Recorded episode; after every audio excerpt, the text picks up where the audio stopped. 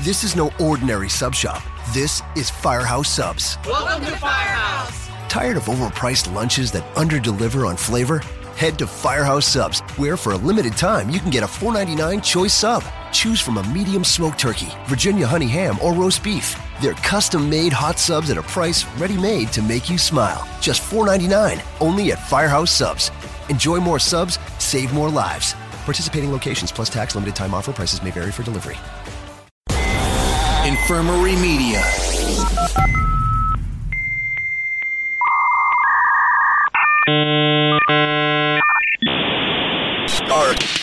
People engaged, stop for jewel in decades. The Matrix and Blade versus Bloodsport and Renegade. Strap on that cap, bust out the power glove. Come fight for what you love. Dueling decades. Poop culture, popping pins, dropping hand grenades. Van Halen locked in Mortal Kombat with David Gray. Banner Ballet and Sick, Iron Maiden, GNR. Come fight for what you love. Dueling decades.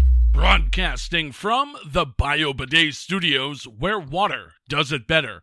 It's the adult audio retro game show where the 80s and 90s do battle because it's your history. We just fight for it. Welcome back to another episode of Dueling Decades. Let's take a look at this week's duelers and the decades they will be fighting for. First off, dueling with cartoons of 1994. It's me, myself, Marc James. I took an ass whipping last week, and I'm back for more. It was close. And this week, in the 80s corner, making his dueling decades debut with cartoons of 1988, it's Sean, the host of the Saturday Mourning Cartoons podcast. Hey, how's it going, everyone? Thanks for having me on. This is great. As always, here on Dueling Decades, we need someone to adjudicate all of this awesomeness.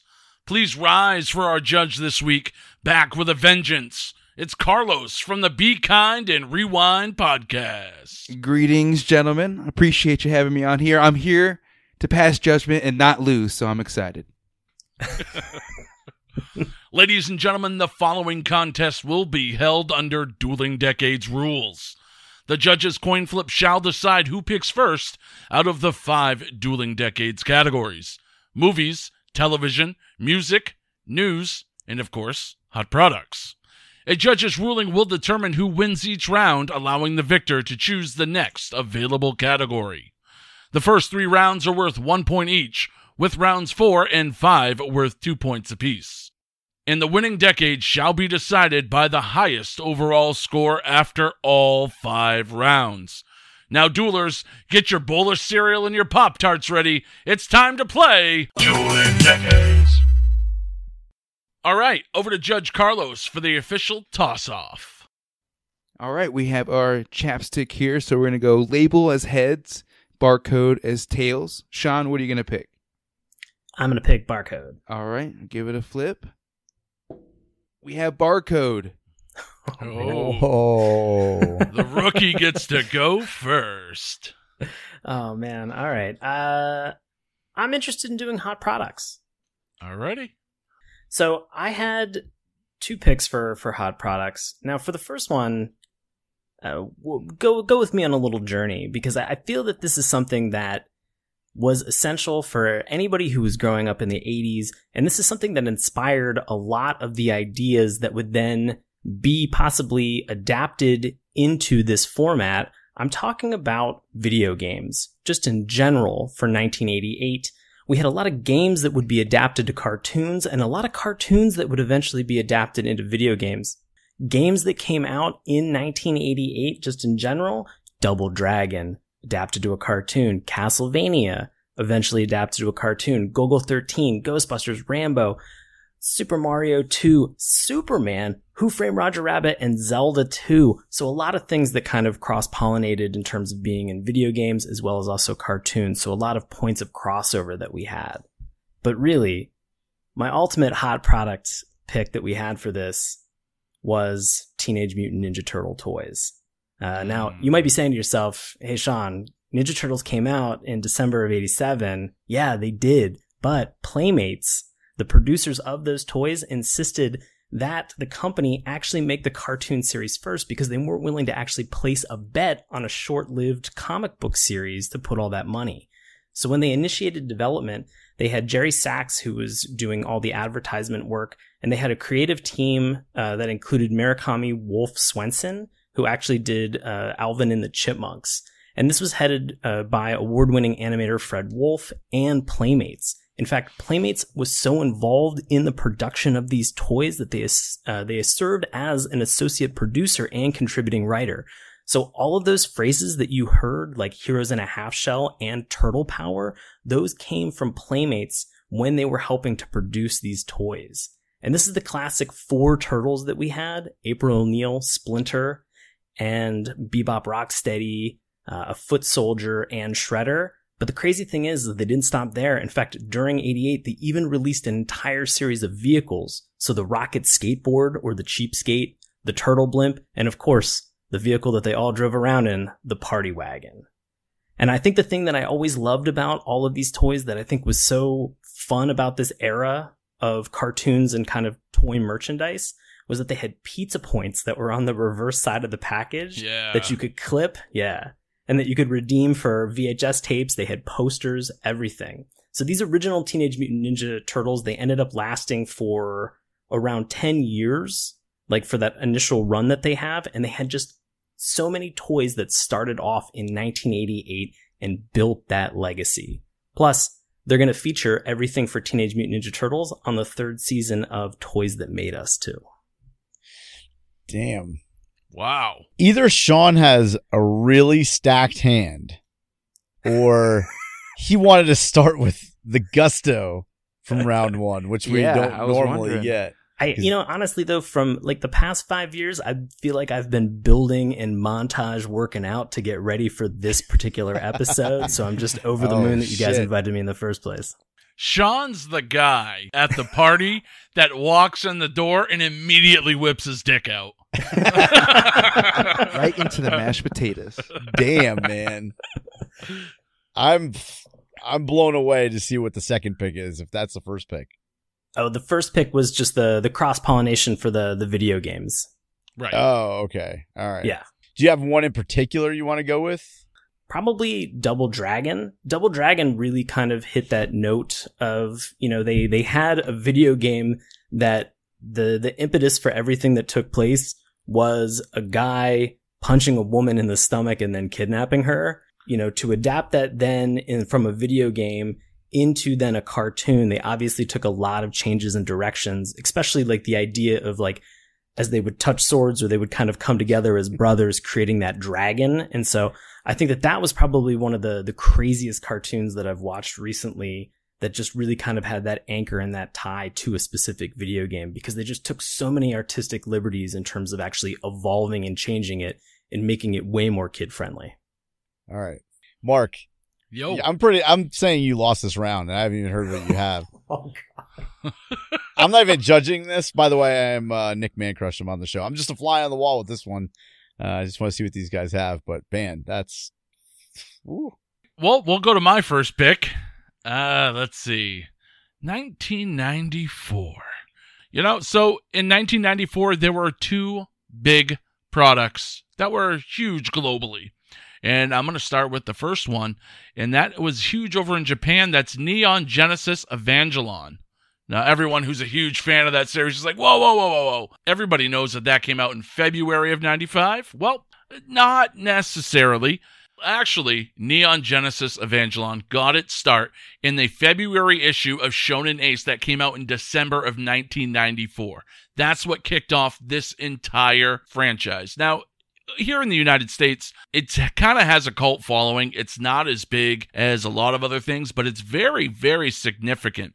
Evangelion had a significant influence on Japanese culture, and in the 80s and 90s, anime and manga really took a nosedive. This was huge in bringing it back. And if you look at sales figures, in 1994, Neon Genesis Evangelion started. To this date, it has brought in $16.3 billion. Yeah. It is a worldwide huge franchise. Just to put that in comparison, I'm going to go to my second pick. He starts off with Ninja Turtles. I think we're going to see a theme developing here on this episode with my picks. 1994 Hot Products, the biggest selling thing, the merchandising for a little known movie that Disney put out called The Lion King. Nice. Toys R Us had more than 200 Lion King related products jungle displays, Legos, I mean, you name it, action figures. Mattel spokeswoman Donna Gibbs says that the toy giant manufacturer projects worldwide revenue from its Disney products to reach 400 million in 1994 alone. That's up from 330 million last year. The merchandising market took a huge jump when Lion King came out. And to put that in perspective, that's 13.8 billion lifetime for the Lion King franchise.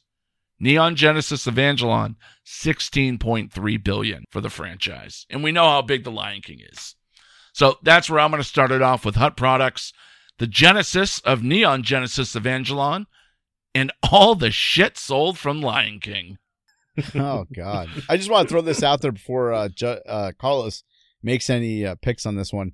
I'm glad that Carlos is the judge on this, and I'm glad that uh, on Infirmary we're actually very, very lucky to have a bunch of people that have a nostalgia background because when it comes to cartoons, I don't know as much. And that first pick that you just said, I didn't even know what fucking language you were speaking. So, Oh my god. yeah, that's not my thing at Nick, all. you're killing me. You're killing me. So I'm glad that I'm just watching this one. I'm glad that Carlos is here. I'm glad that you're here.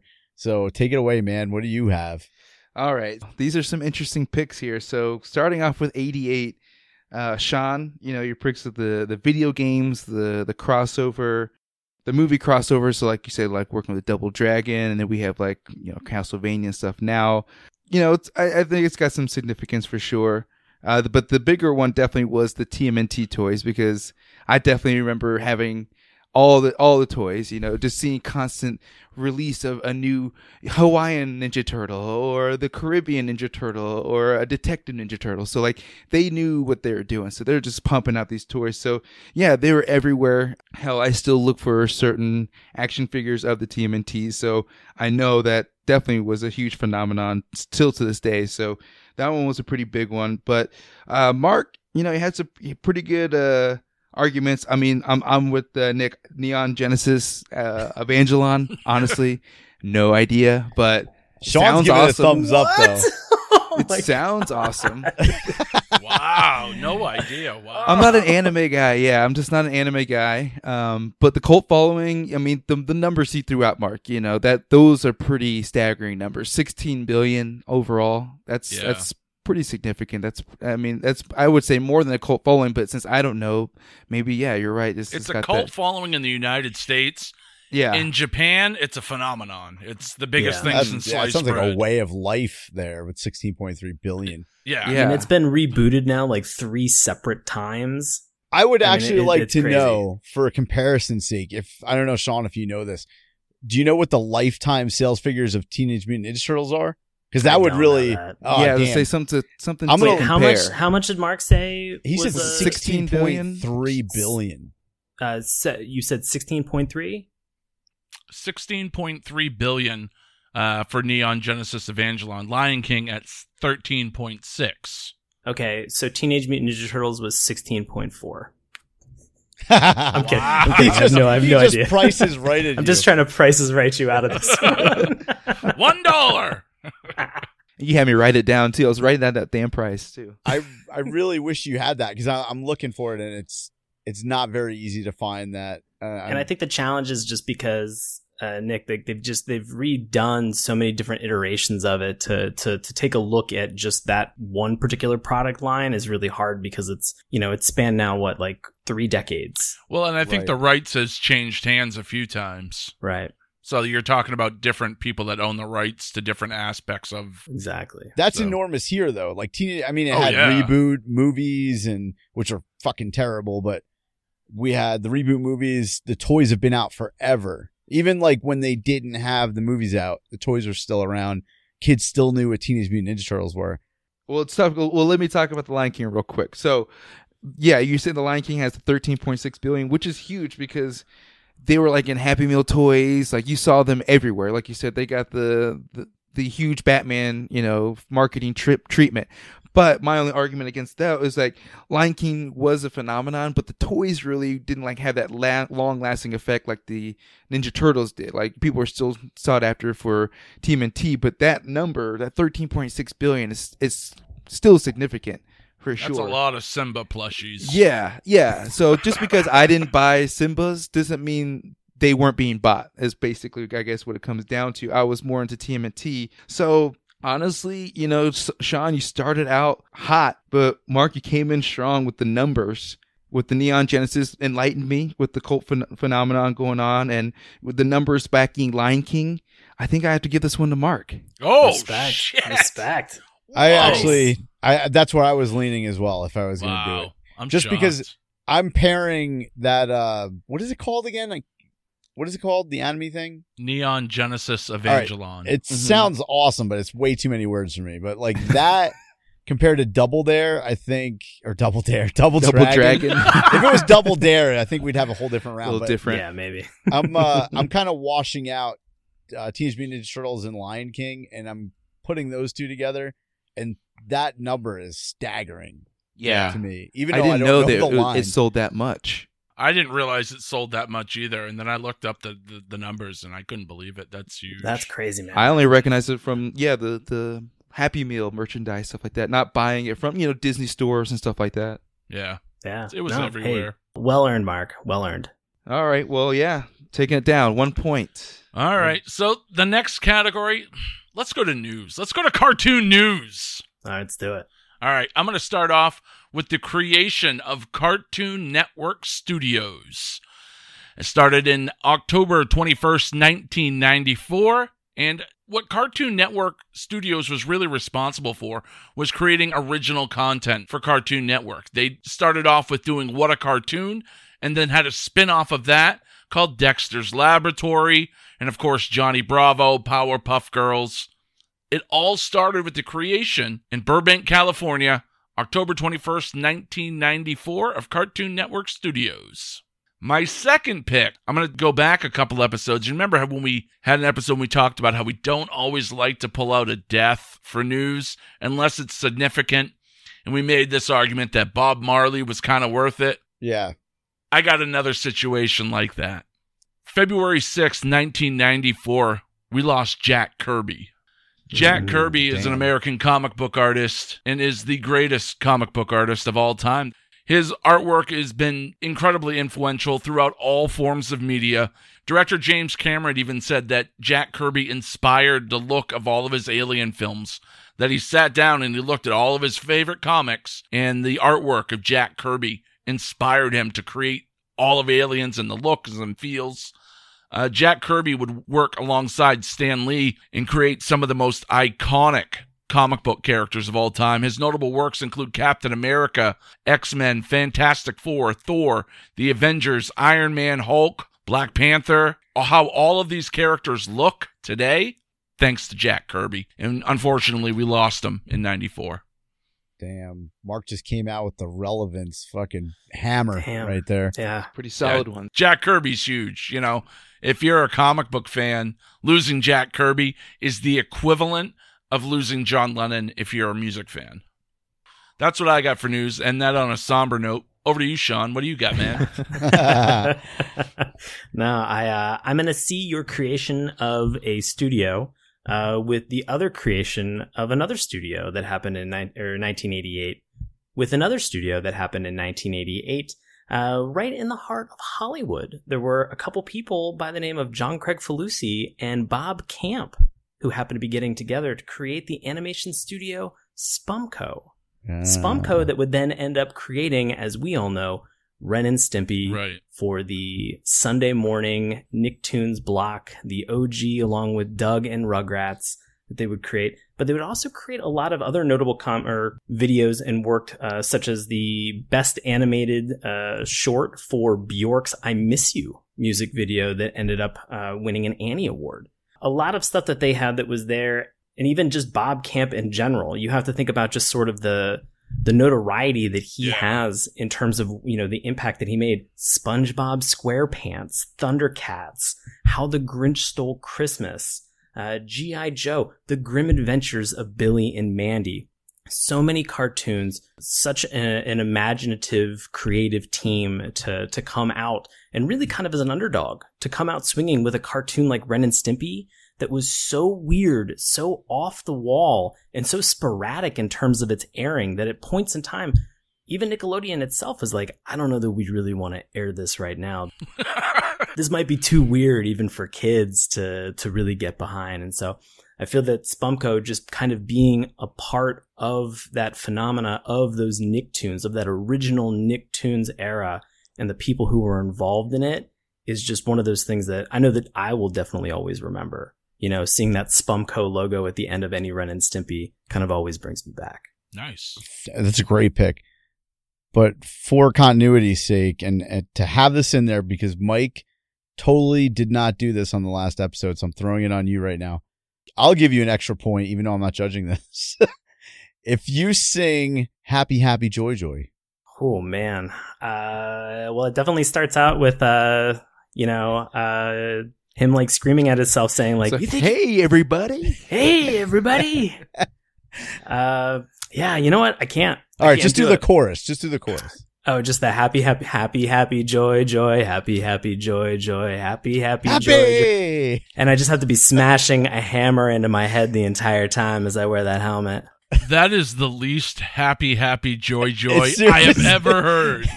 that was like the Quaaludes version of Happy, Happy, Joy, Joy. Uh it's, it's creepy whenever you sit down and actually think about what's in that song and just the visuals behind it it's it's the opposite of the name How Yeah. about I Want to Be a Monkey? i actually don't know that one Ah. that one either. I want to be a monkey, Monkey, a monkey, monkey, monkey, monkey, monkey. monkey. I want to be a monkey. You could be a monkey too. It's such a great. My two song. favorite are always the classics Log and Shaven Yeah. Yak.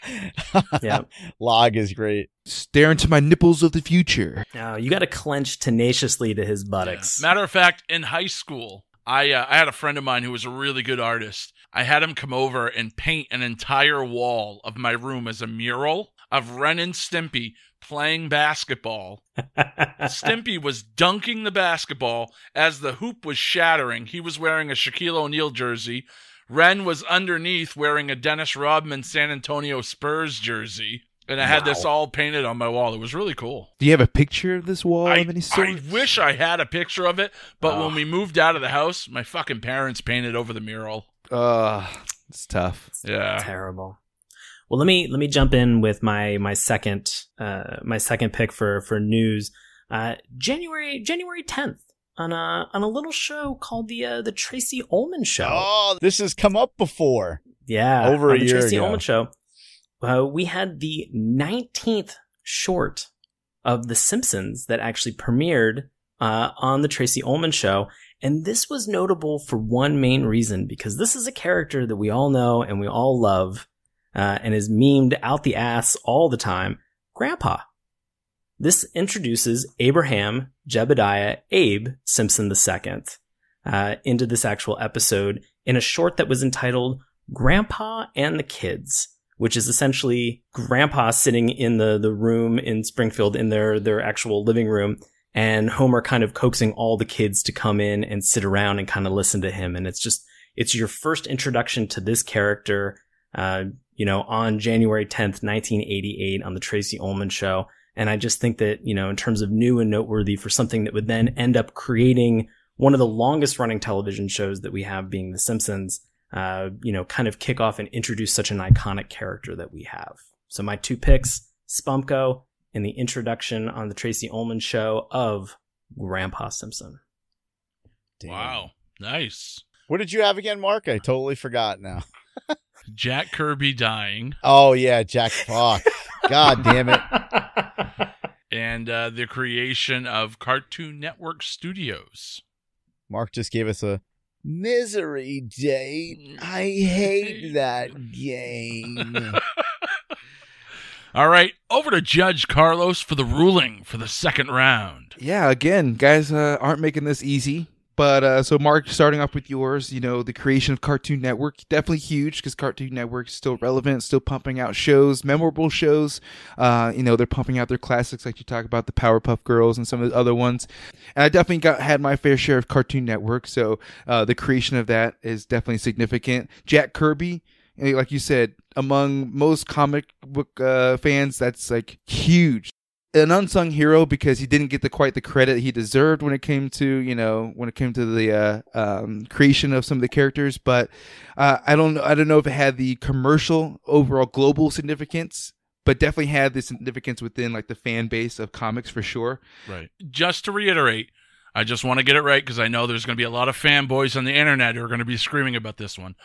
What my pick was was the creation of Cartoon Network Studios. Cartoon Network itself, the TV channel itself launched in 92, but this was the animation studio where they created all the original programming. Okay. Right.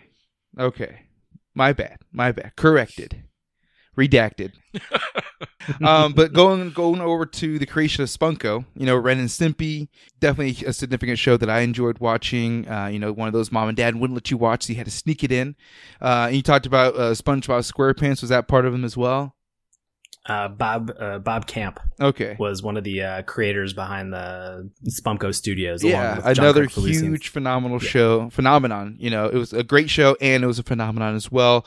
Um, so I think you know, the creation of Spumco definitely had uh, a pretty solid impact. And then the Tracey Ullman show, uh, I remember watching that show. I remember you know watching her and other stuff, but I do remember the the big reference was the Simpsons got their start on this, and it is a very you know crude, raw uh, short of the of the Simpsons, but it is the Simpsons, and it's the creation of them, and there's the longest running animated show or show of all time at this point. Um, so I think I think with those two combined, I, I think they're gonna have they're gonna have to take the point on this one. Wow, nice. Wow. Yeah. All right. Yeah, Keeping this Thank one you. close. I know. Oof. So this was another one pointer, right? Yep. is another one point round. Yeah, that was tight. Now let me ask you guys this. You're you're two points in right now. Do you think what you have left, you you pick things in the right order? Because that's a big part of this game. yeah. If you don't pick it in the right order and you screw up what you put in front, you could really like just ruin your just from the beginning on, you'll ruin the entire gamut of your picks. Do you think that's happening or you think you guys are like on pace? Nah, man, I'm good. Yeah, I'm ready to go. Oh damn. This is gonna be I, I feel for Carlos. This is gonna be hard. Because last week was hard for me. And this one, just listening, the picks are a lot closer. Like, Yeah. I I am uh, I'm having a tough time. So I mean, you guys are doing a great job. All right, Sean, over to you. Where are we going to go for round three? Uh, let's go to let's do music. All right. You know, I, I- I'd be remiss if I didn't if I didn't mention, and I at least didn't say that in 1988, uh, Miyazaki and Studio Ghibli released My Neighbor Totoro. Um, obviously, just a very important film, but one of the things that we really don't get enough opportunity to talk about is Joe Hisaishi, who was actually working on the soundtrack for My Neighbor Totoro. If you were to draw a comparison, I guess you would say that Miyazaki and uh, and Hisaishi in Japan are sort of like the United States' uh, uh, Steven Spielberg and John Williams Yeah. in terms of what they had. He Hisaishi worked on a number of different movies that they had for Studio Ghibli, creating just really innocent, inspiring, magical uh, music all the time that really kind of created the environment and the the surrounding that you had when you were a part of these movies. And if you always ever wondered like why am I suddenly kind of like tearing up at this moment in this movie? Like why is this getting to me? It's Hisaishi with sort of the with this music with this background that really leads to a lot of the the critical and universal acclaim that they have for all of these movies and in 1988 it just happened to be my neighbor totoro now for my second pick i'm going to need some help on this can i get can i get a little bit of an interactive portion on this and if i if i throw this out and say hey guys can you can you help me complete this because I'm going for a cartoon theme song right now. And I think that this is culturally relevant because I don't think there's anybody that I can say the following phrase to who won't complete this. So here we go. Denver, the last dinosaur. Denver, the last dinosaur. Y- you lost me. Sorry. Yeah. He's my Yeah. friend and a whole lot more. Carlos has Car- got it. yeah, Perfect. bullshit. Carlos only knows this because he fucking lives in Denver, man. It is our theme Yeah. song of the city. yes. in in my defense with cartoons, I grew up on the Man Crush 3, which was Friday the 13th, Grease, and Airplane on RCA discs starting at the age of 5. My parents got me started early on that shit. They were uh, I don't know, you might you might want to call them degenerates for doing that, but I did not get into anything other than like GI Joe, Transformers, like, you know, GoBots cuz that's what they bought me you know, He Man and stuff like that. So when you guys are throwing these things out there, I might not know. Gladiator films. No, no, no. I, I, I feel like it's one of those things. I, I'm glad that at least one person, um, and, and there's no there's no shame behind that. I'm glad that Carlos at least knew and was able to complete this. I think that it's relevant and it's interesting to note because uh, American uh, French animated series that they had that came out during this time. This was in that late 80s, all the way up until I guess 93 when Jurassic Park came out. Sort of kid dinosaur craze that they had, and for me. I I kind of hit a sweet spot for me. Uh, anytime I'd go to a museum, anytime I got a book, I always wanted to be a paleontologist. Dinosaurs were a huge thing, and so uh, being able to see that as a dinosaur on a skateboard, he just inevitably did kickflips into my heart, and I loved him. And so, you know, seeing Denver in in sort of a, a place like this, I feel like it's very challenging to kind of say that line out to somebody who grew up with a lot of those dino crazy cartoons that you had in the late '80s without them completely transporting them back when you say that line and have them complete it. Did you ever want to be William Cat and Baby? Uh, That's important. I don't. I don't think so. Oh. Correct answer. Yeah. Nobody wants to be William Cat and Baby. Nobody wants that. William Cat didn't want to be William Cat and Baby after we talked. yeah. Oh man.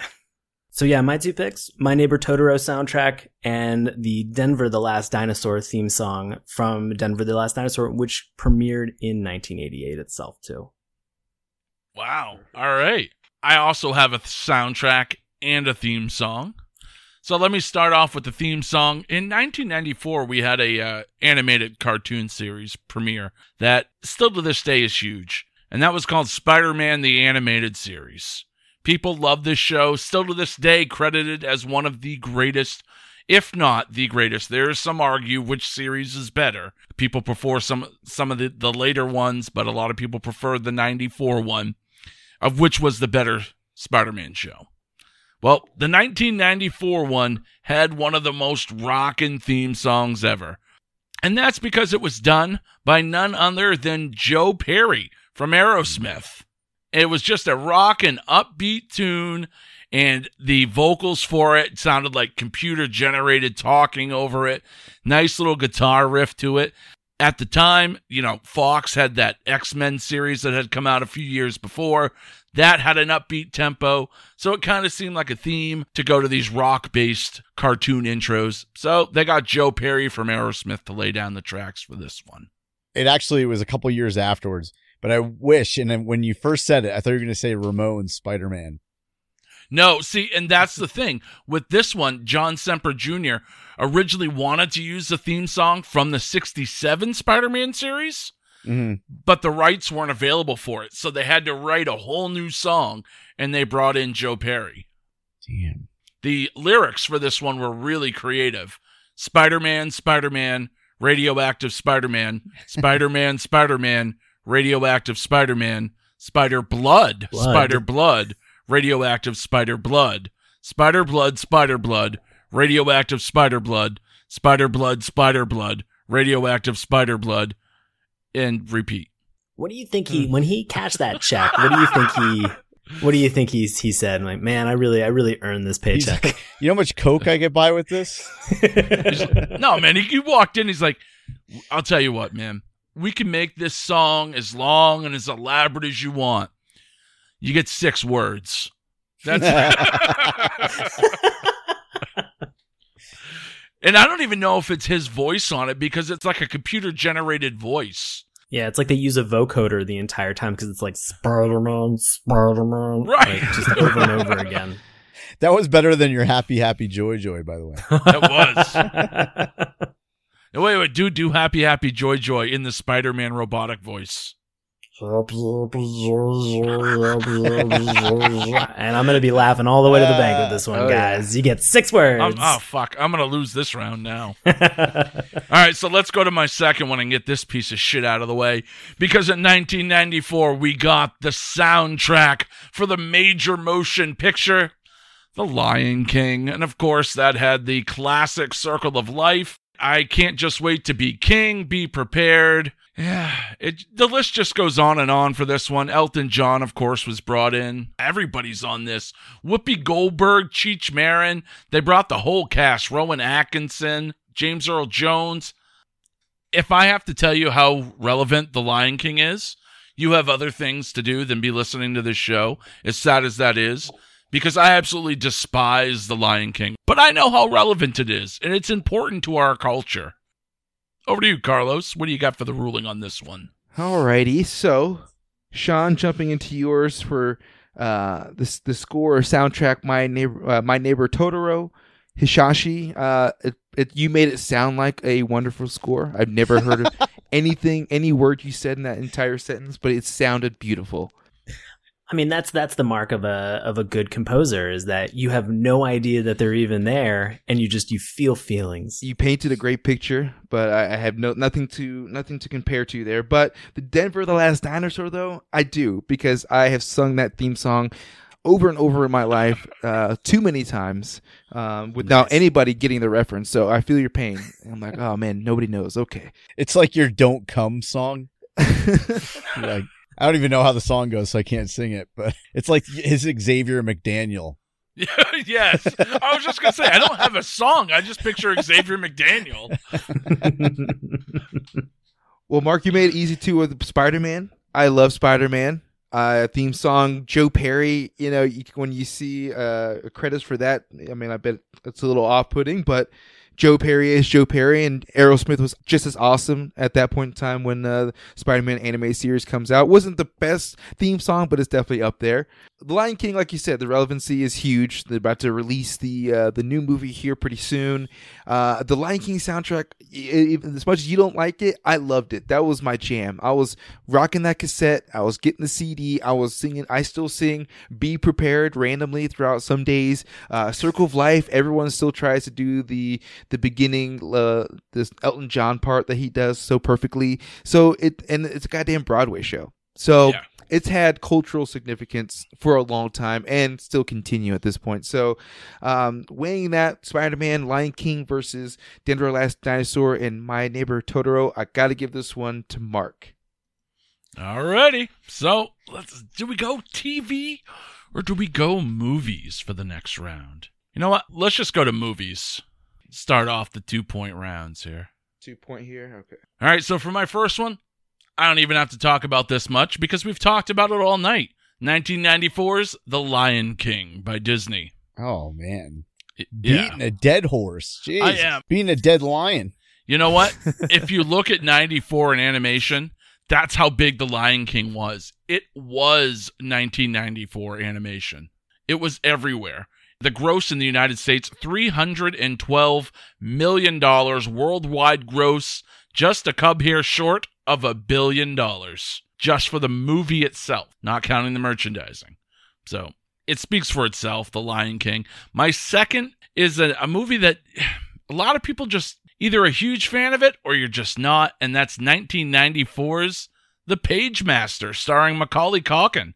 Oh wow! A cowardly boy who buries himself in ancient statistics enters a library to escape a storm, only to be transformed into an animated illustration by the Page Master. He has to work through obstacles from classic books to return to real life. Is this like a porn parody? Oh no, it could be though.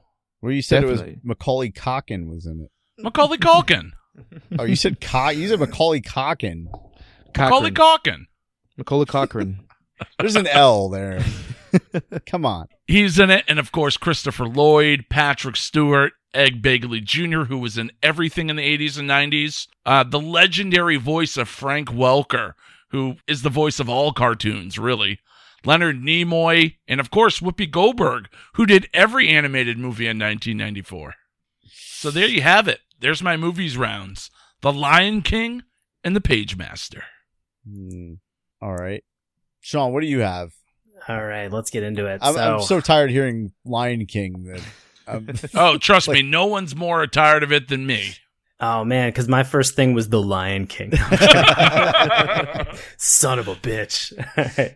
uh, no, I want to want to go back to uh, middle of July, 1988, and talk about a a movie uh, that is weirdly enough it's set in this year in 2019 in a dystopian version of 2019.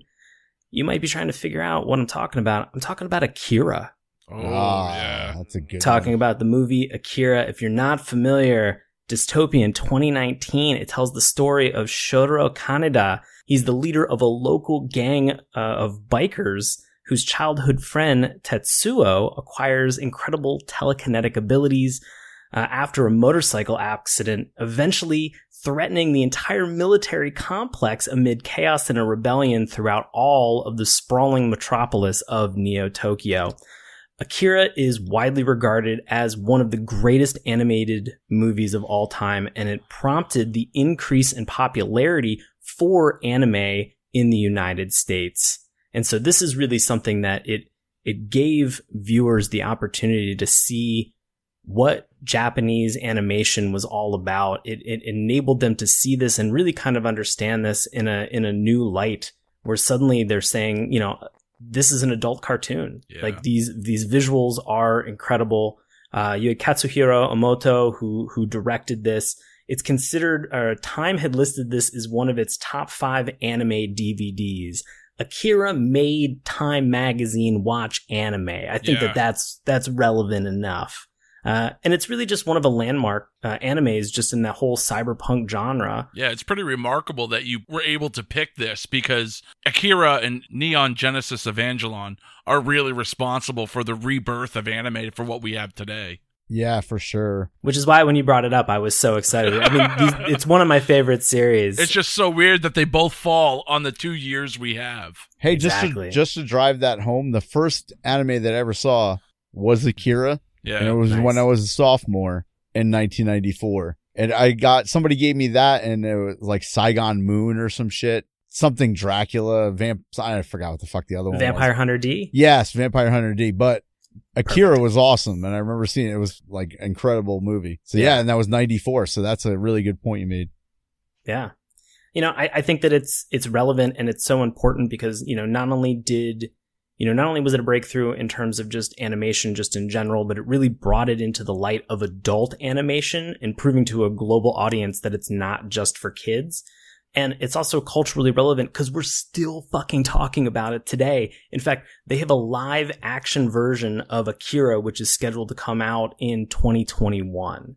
And so, I, I mean, I think it's one of those things that you can't watch Akira without thinking that you wanted that that incredibly cool capsule leather jacket and to get on the back of that motorcycle and go fight a rival clown gang in the middle of Neo Tokyo. So I'm gonna go with my first one as being Akira, and I'm gonna also go with uh, something that's a little bit of blended, like a Page Master. I'm gonna see your Page Master, and I'm gonna raise you.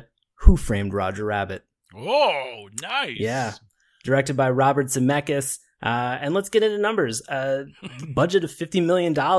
It brought in $329 million. Uh, if you're not familiar with Roger Rabbit, I think, I think, Mark, you probably said it, uh, probably best about Lion King. You got other problems than listen to this podcast. Go fucking watch, go watch this immediately. Uh, set in Hollywood in the 1940s where cartoon characters and people live side by side. You have Detective Eddie Valiant, who's a private detective, and he's got to exonerate Roger Rabbit, a platoon who has uh, been accused of murdering a wealthy businessman. This has got Bob Hoskin in it. It's got Charles Fleischer as Robert Rabbit and Benny the Cab. Kathleen Turner is the voice of Jessica Rabbit. And you've got Mel Blanc, who voiced Bugs Bunny, Daffy Duck, Porky Pig, Tweety. You have an incredible cast of uh, cartoon voice actors that are in this movie that has been unrivaled in anything else. And I know that we've been talking about uh, Lion King just with Disney. This was a Walt Disney purchase. Like they released this under Touchstone Pictures.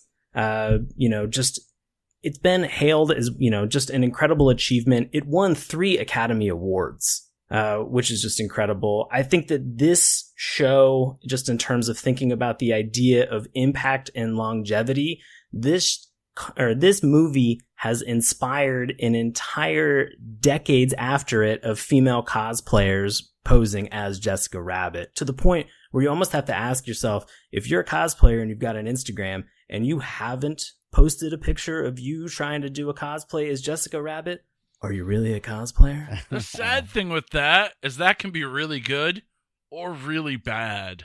It can be, you know, but I'll answer my own question and say, even if you haven't tried it, it's fine. You're still a cosplayer. But you're right. I mean, I think that it's it's one of those incredible things that like that iconic look of the long red hair, purple shimmering dress, uh, you know, is just incredible to to see. Um, this this was reviewed so well that Ebert uh, for Chicago Sun Times uh, gave this four out of four stars, saying that uh, the type of word of mouth that money can't buy. This movie is not only great entertainment, but it's a breakthrough in craftsmanship. And so for my two picks, I've got Akira and I've got Who Framed Roger Rabbit. Mm-hmm. Solid. All right, Carlos, yeah. over to you for the judgment. Mark, starting off strong with the Lion King, keeping the uh, the theme going. Cultural phenomenon, like we talked about. Three hundred twelve million. You said that was U.S. and then how much? Almost overall, almost a billion. Yeah, it was just a cub hair shy of a billion. All right, yeah, huge, huge thing, and of course, still, still very relevant. But then the Page Master, which is a you know an underrated Christopher Lloyd and Macaulay Culkin movie. I enjoyed it. Uh, I actually had the pleasure of meeting Christopher Lloyd this last weekend at Denver Comic Con. I got the hoverboard signed by him. Nice. nice. Yeah, he asked me, he's like, so which one's one of your favorites? And he's like, actually, kind of, I liked you in the Page Master, and that kind of lit him up because he people never mentioned that to him ever. Wow. But the Page Master was uh pretty solid. But with Macaulay Culkin, I think this was like post uh Home Alone, right after Home Alone. Uh, so like I said, but not too many people know about it. It's more kind of a, a cult classic or underrated.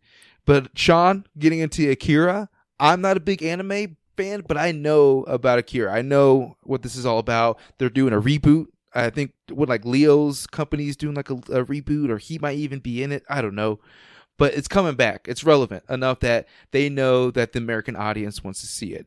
And like I said, I'm not a big anime, but I know what this is. I've heard this so much. I, I know the bike that you're talking about, the iconic bike. Uh, I remember seeing it in Ready Player One. I was like, "Hey, I know that bike. I know that. I I got that reference," as Captain America would say. so yeah, I I think Akira's definitely got a, a, really solid cultural phenomenon that's continuing. And then you get into Who Framed Roger Rabbit. I totally forgot this came out this year.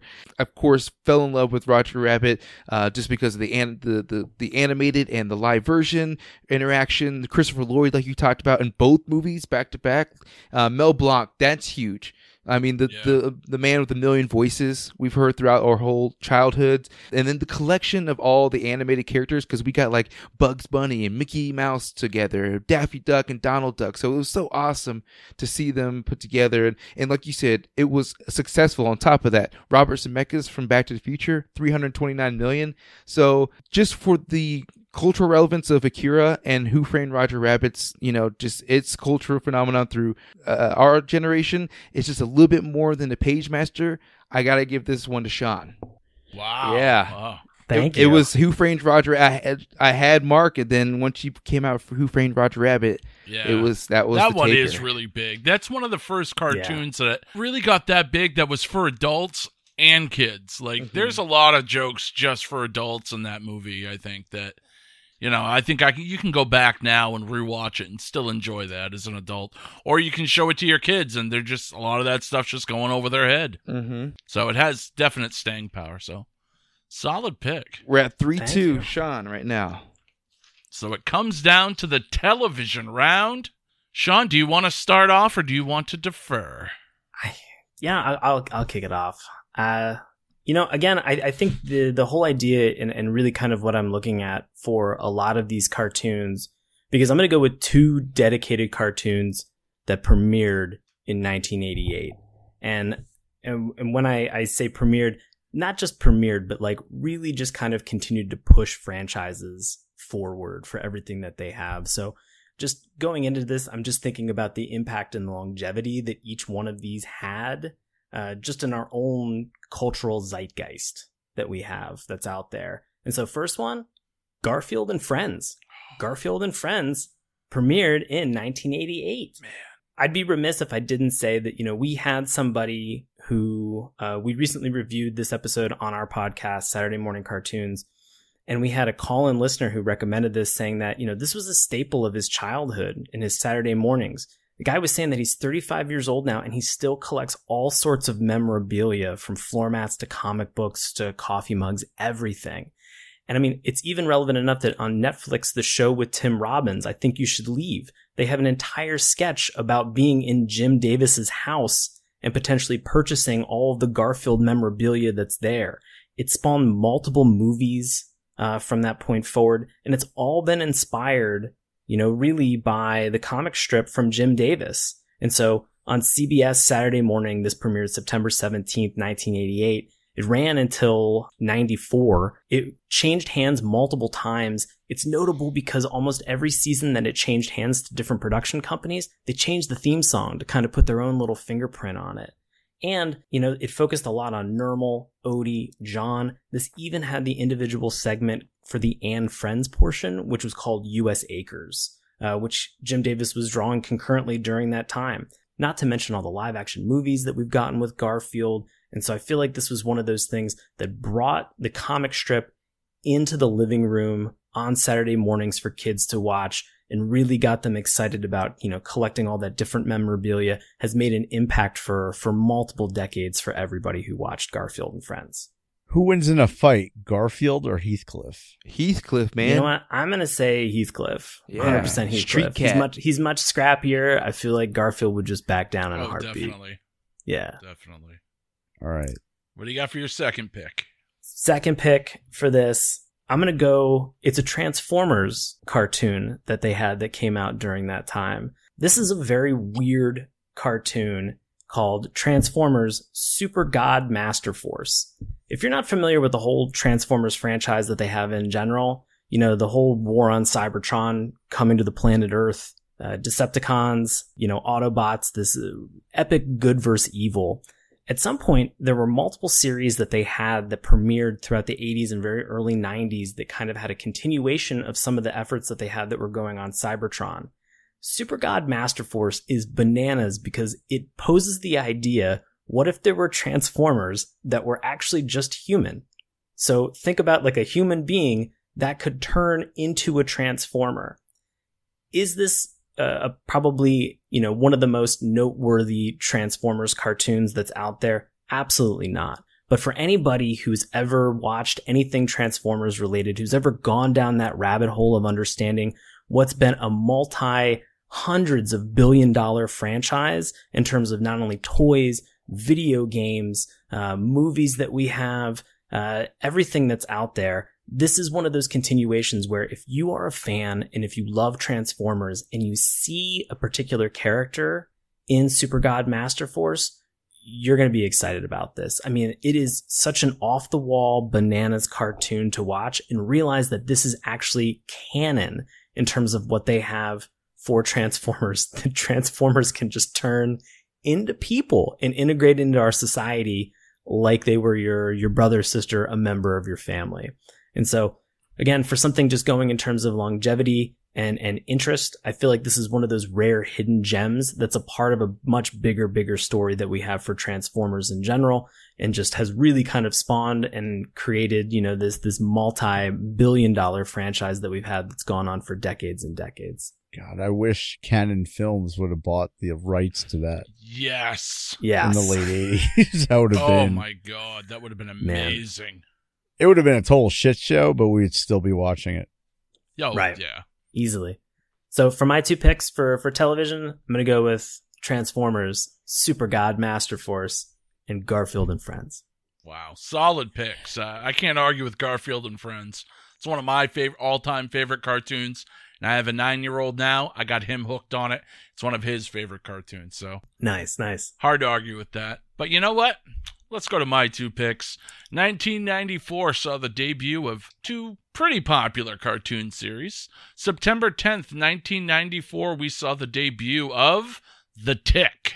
Uh, if you're not familiar with The Tick, The Tick is an animated uh, series that was adapted from a very small comic book series, very similar to the aforementioned Teenage Mutant Ninja Turtles, both New England based cartoon creations.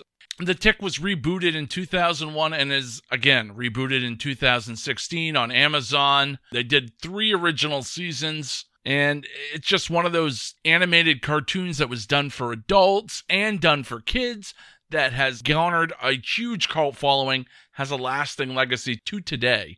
I'll, I'll say I'm I'm a huge fan of the Tick. I, I've I didn't watch it when it was on Fox on Saturday mornings, and I, I had to jump back into it later. It, it's definitely a good one. It's so weird. I think that's how most people watch The Tick.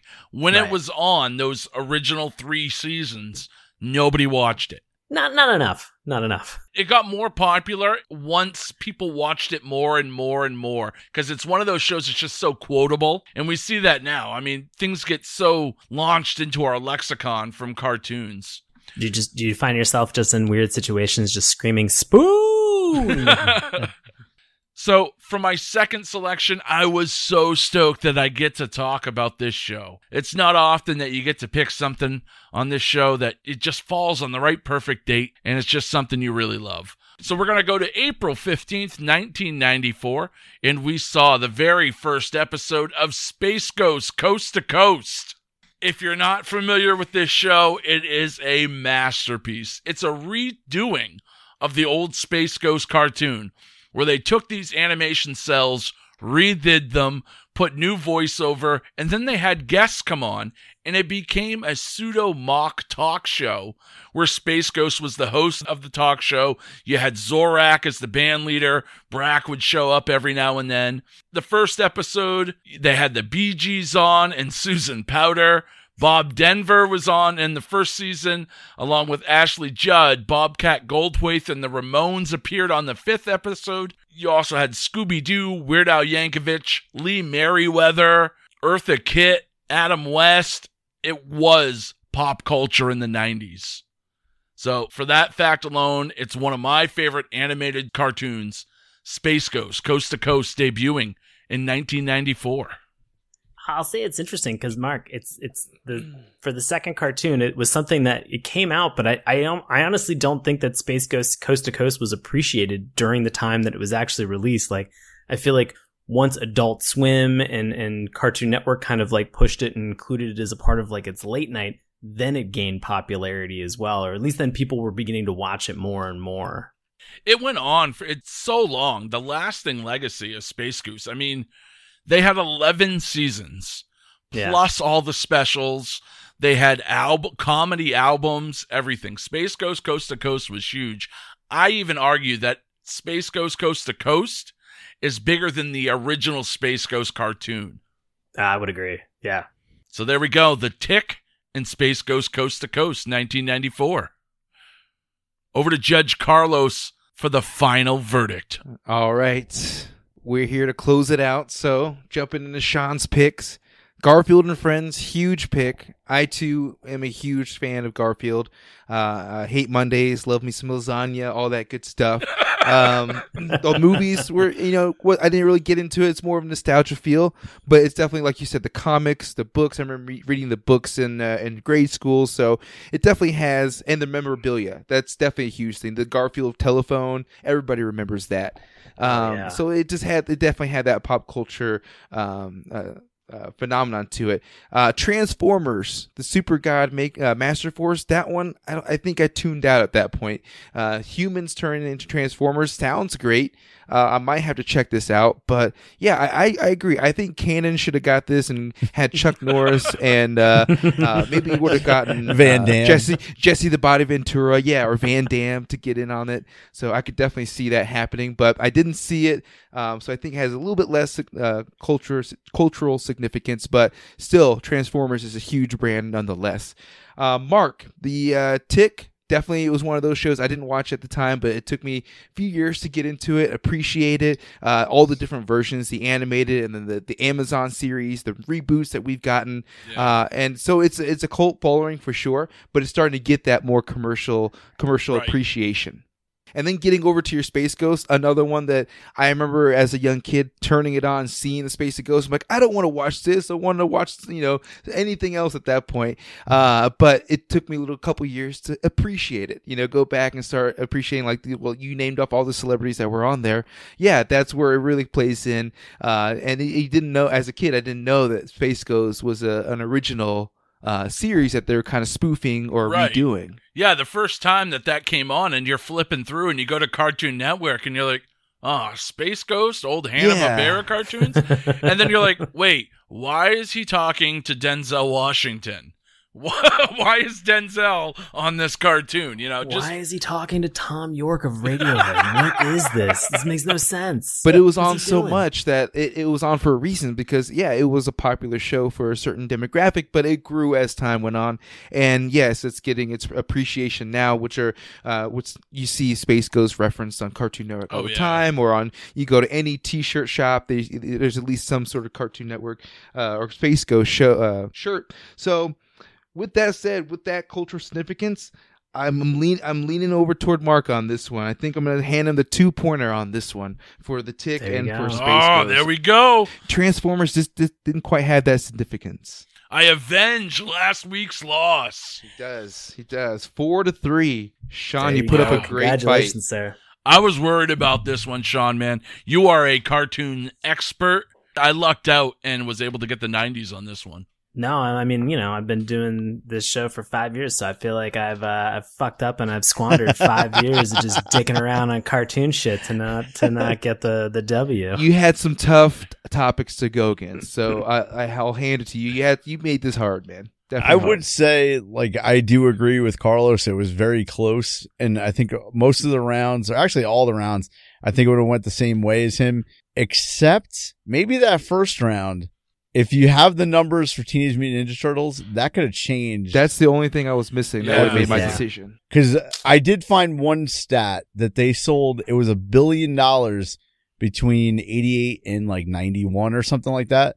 So Wow. God only knows how much they made up to 2019. Yeah, extrapolate that over three decades. Yeah, because I know how huge it is. Is but like when Marc was providing the solid numbers, that that really Yeah, yeah, yeah. drives the uh, the argument right there. Ah, he did it. Yeah, I don't always get into the hardcore numbers. When they're that huge and they stick out that much, it's Plus, plus, Sean, you weren't doing yourself any favors by talking up Space Ghost there at the end. You gotta, you gotta talk it down. I've learned that you gotta, you gotta manipulate in this game. All right, duelers, if you've missed a past episode, you can always go back on duelingdecades.com. You can listen to all the past episodes there, subscribe on Castbox, subscribe on iTunes, and then you can join the conversation yourself. Cruise on over to facebook.com forward slash dueling decades, and you can also join our private group there as well. All right, so I want to thank our guests for this week, Carlos, our judge. Carlos, tell people where they can listen to your show, man. All podcast apps, Spotify, iHeartRadio, iTunes, all that good stuff. Uh, every Thursday, shows are being released. So find us on uh, social media at Be Kind Rewind. All right, fresh meat. Tell people where they can listen to your show.